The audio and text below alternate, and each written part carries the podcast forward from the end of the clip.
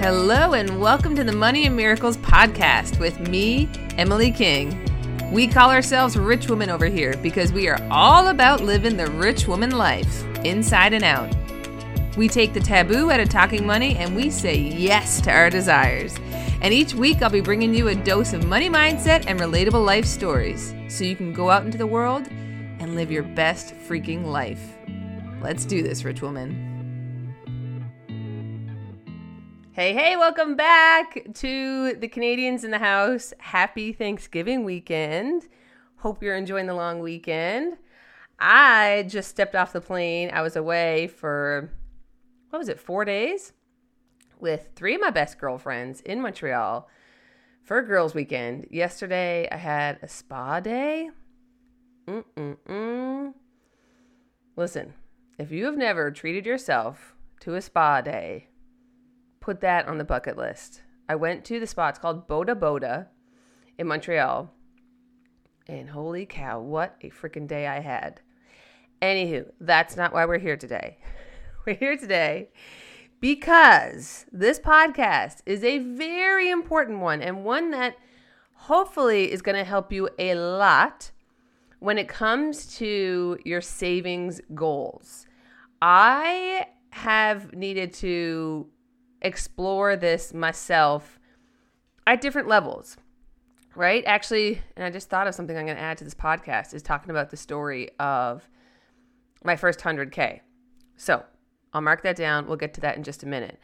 But there's, there's, a level for everyone. Whether your level is to have no debt, so that means like, you know, getting your bank account at net zero, whether it's to have $10,000 in your savings account or $1 million, I don't know. You know, there's a wide range of level of goals for people listening.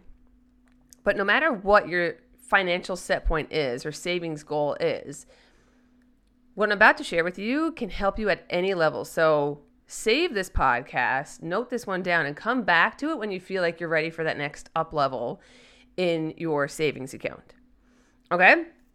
So, this episode is why, about why we self sabotage our savings, right? You may have experienced that. Or maybe you're not self sabotaging your savings. Maybe it's more so you can't seem to hit that next financial level for yourself, if you will. Like, if you run a business, for example, maybe you seem to be making like thirty, forty thousand dollars a year, like in sales, but you're like, why, why can't I do sixty?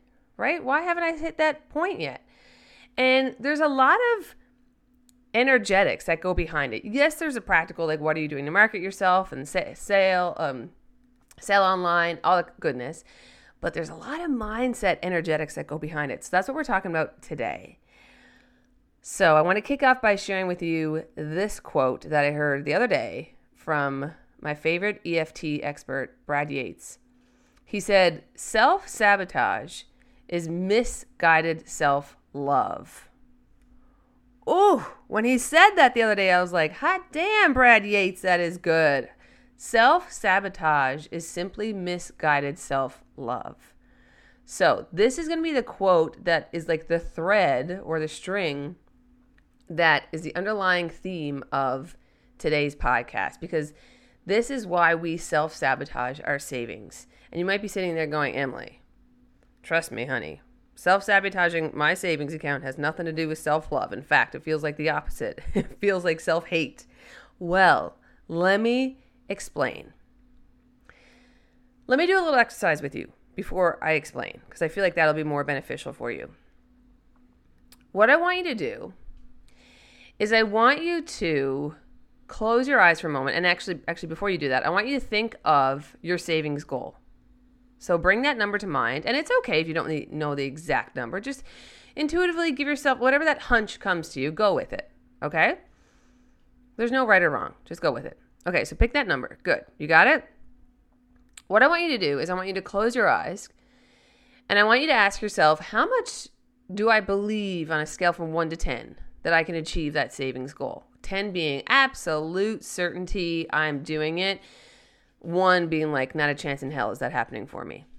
So I want you to rate yourself on that scale from one to 10. Okay, good. So if you were a five and below, actually, maybe even a six and below, keep listening because this is going to help you. And if you were seven and above, maybe keep listening because this might help you in the future. I want you to feel into that. Let that kind of sit in your body for a moment. Of, okay, let's just say you were a three. I only believe in a, th- a three that I can achieve that savings goal for myself. Well, now I want you to ask yourself and just close your close your eyes for a moment and feel into what are you afraid will happen if you get it? If you get that savings goal, what are you afraid will happen? And what are you protecting yourself from? Hmm. Okay. Open your eyes. So, let's talk through this because I've done this for many, many years with a lot of clients, and some sticky stuff comes up. So, let me share with you some of the things that, that I've helped clients get through over the years. So, you might not be hitting your savings goal because you're afraid that you'll waste it. Or, what if I invest in the wrong thing? You feel this pressure. Okay, let's just say your savings goal was to have $20,000 in your bank account magically magic wand, wave my magic magic wand, you get it tomorrow. You have $20,000 sitting in your bank account. Do you feel at ease or do you actually feel stressed? It reminds me of okay, this is years ago, back in the high school days when I used to babysit for this family, and they had a really fancy car. And I was used to driving a Honda Civic. And the mom of this family gave me the keys to the car. She said, if you need to pick up anything, you know, take the car, whatever. And I took the car to pick up some stuff. But holy shit, was I ever scared that I was going to dent it or get in an accident or hit something or, you know, so it was not a calming, fun experience driving that car because I wasn't in alignment with that car. I wasn't okay with it. I was so scared I was going to ruin her car that I would have rather not driven it than had it at all. So I would have been much happier driving my Civic around than driving around her fancy SUV around town. So you get it? Do you see how it's like I mean I know it's a car example, but do you see how when we're not used to a certain level, we are very uncomfortable because we think we're going to screw it up in some way shape or form. So, another example, I had a client years ago who actually used to hide money under her mattress. She refused to bring it to the bank because she didn't trust anyone. She was afraid someone's going to steal it from me. You can't trust anyone. Like, you got to take care of yourself. So, even when she had money, she didn't allow herself to really fully enjoy the money that she had because she was living in fear around it right? So it'd be like me having that fancy car and the keys to the car and just letting it sit in the driveway. And it wouldn't even really matter if I had the fancy car because if I'm not driving it, I might as well get back down to my Civic, you know?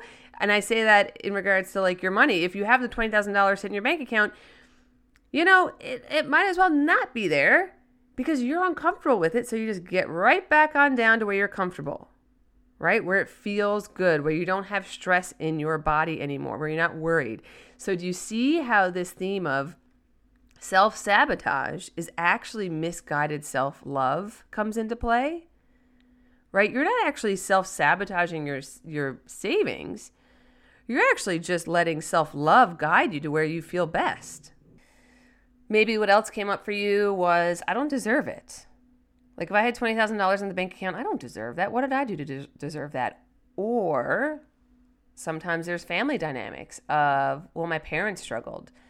So it feels uncomfortable having the savings because they still are struggling with money. And who am I to to have savings and feel good about money when my parents who raised me and who gave me so much and sacrificed so much for me are struggling? If they're struggling, I got to struggle. Right? So this is a bit of a layered topic. It's not as, and that's why it's not as easy as, ah, just spend less than you make, and away you go. You know, for some people that can work. For some people, like, sure, spending less than you make does the trick and they have more savings and more savings and it keeps growing and growing and growing. But for others sitting out there, like perhaps yourself, who have had trouble hitting different savings goals for themselves, this is what might be taking place. Okay, so what do you do about it? Number one, I'm so freaking excited because my Money and Miracles Oracle cards that I've been working on for the entire year are almost here. They are shipped. They're due to arrive like probably tomorrow. I got to check the tracking on them. So stay tuned. The Money and Miracles Oracle Oracle Cards deck is really going to help you because it gives you supportive messages around you and money and you and collaboration with the universe and you feeling supported. So stay tuned. There's only a limited quantity available. So stay tuned. I'll, I'll be sharing about that in the coming weeks. In the meantime, what I'd love for you to start to do is A, bring awareness to what your fear is and start to call bullshit on it because that's the first step to changing anything. You, if if if you want to change something, you need to be aware of what is stopping you from doing so, and until you bring that awareness, you're gonna keep hitting wall after wall after wall. So hopefully we have a the awareness done. B is calling bullshit on it next in the sense of going, well, why is it safe for me to have that money? And C, bringing in some affirmations. And this is where the Money Miracles Oracle card deck is going to come into play, where it's going to give you supportive statements and guidance to help you change your identity with money and help you change how you feel about money and therefore hopefully make more money. So I'll give you some help here today. Some statements might be like, there is no getting it wrong or screwing it up because I trust myself. Right? I deserve to have savings. It's safe for me to have savings. It's safe for me to have money. It's safe for me to have more, even when others are struggling, which, ooh, I know. Like when I say that, even when I that came out of my mouth, my mouth, it's like, ooh, some of you out there are gonna be like, no, it's not safe for me to have more when others are struggling. That's not fair. It should should be equal for everyone. And yeah, I agree. In an ideal world, it would be awesome if we all had a fair share of money and success and love and, you know, all the greatness. But unfortunately, that's not the world we live in. So you suffering doesn't benefit anyone. But you thriving, you being supported, you feeling good is going to help someone. So even if there's someone out there suffering or in a hard time a, a good friend or a family member or what whatever who might be struggling with money or maybe it's not even money maybe they're going through a divorce or maybe they're going through a health challenge and you feel like ah, I can't have it good that's not fair it is fair and they would want you to thrive and even if they wouldn't want you to thrive do it because the more you thrive the more you allow yourself to receive the better it is for everyone because I tell you the the more you allow yourself to receive, you're going to feel better. You're going to be a demonstration to others of what's possible. You're going to be able to be in a much more relaxed state because you don't feel stressed and like you're trying to make ends meet, etc., etc. So you get to be a better per- version of yourself when you realize I deserve to have a good freaking life. Right? I deserve this. So there's a lot of inner work here to do. And so maybe after this podcast, if you have a chance today to start to journal on this and reflect on this, and this isn't a, a one and done type thing. This isn't, oh, you've done this work. This is an exploratory thing. And that's why I said earlier, like, I return to this. And actually, I know I promised um, at the beginning of this episode to talk about the $100,000 experience in my life. When I had the, my first $100,000 sitting in my bank account, I actually freaked out because I was afraid I was going to screw it up because I thought I was going to spend it all and then I was going to be so pissed at myself because I was like, look, Emily, you hit this goal and now you've just ruined it. You just ruined it. Like you got yourself right, right back at zero. You like it was all for nothing, right? I had all this fear come up. So it was so interesting. You would think that having a hundred thousand dollars in savings in your bank account would be a blissful, extraordinary, happy, grateful moment. And while it was all those things, it also at the time was outweighed by fear. So I had to do this inner work to allow myself to feel safe with what felt like, you know, a lot of money. And the work is is never done, which is beautiful. You know, in in in my my business now, the next level is a million. And a million in a year, you know?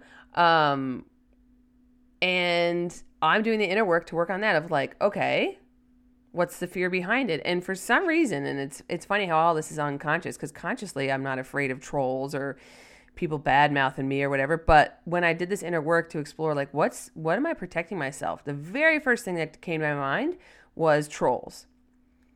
People being like, who does she think she is? My God, she's not even that good at what she does. Or, ugh, like, you know, just like all these naysayers and trolls, which, like, like I said a second ago, like, consciously, I don't give a shit about that. But clearly, unconsciously, there was something going on because it was the first thing that came to my mind when I did that inner work of trolls. So now I'm doing the work of, okay, why is it safe for me to have this growth even with trolls? Because I'm going to have them. Everyone's going to have them. No matter what stage of life you are at, you're going to have bullies, you're going to have naysayers, you're going to have people that say that you can't. So what am I going to do with it? How am I going to let it support me versus bring fear and stuckness into my life? Okay, that's it for now. I know that was a lot to kind of digest and take in. But um, you're, we're here. We're here on this Money Miracles podcast together. So I'm here to support you. I got you. Okay, so like I said, keep an eye out for the Money Miracles release when they arrive at my doorstep and I get, you know, a nice link ready for you to purchase. Like I said, they're going to be limited quantity. Uh, I did a pre sale of them, so there's only going to be probably about 35 decks left, um, which will probably go pretty quickly. Uh, so stay tuned.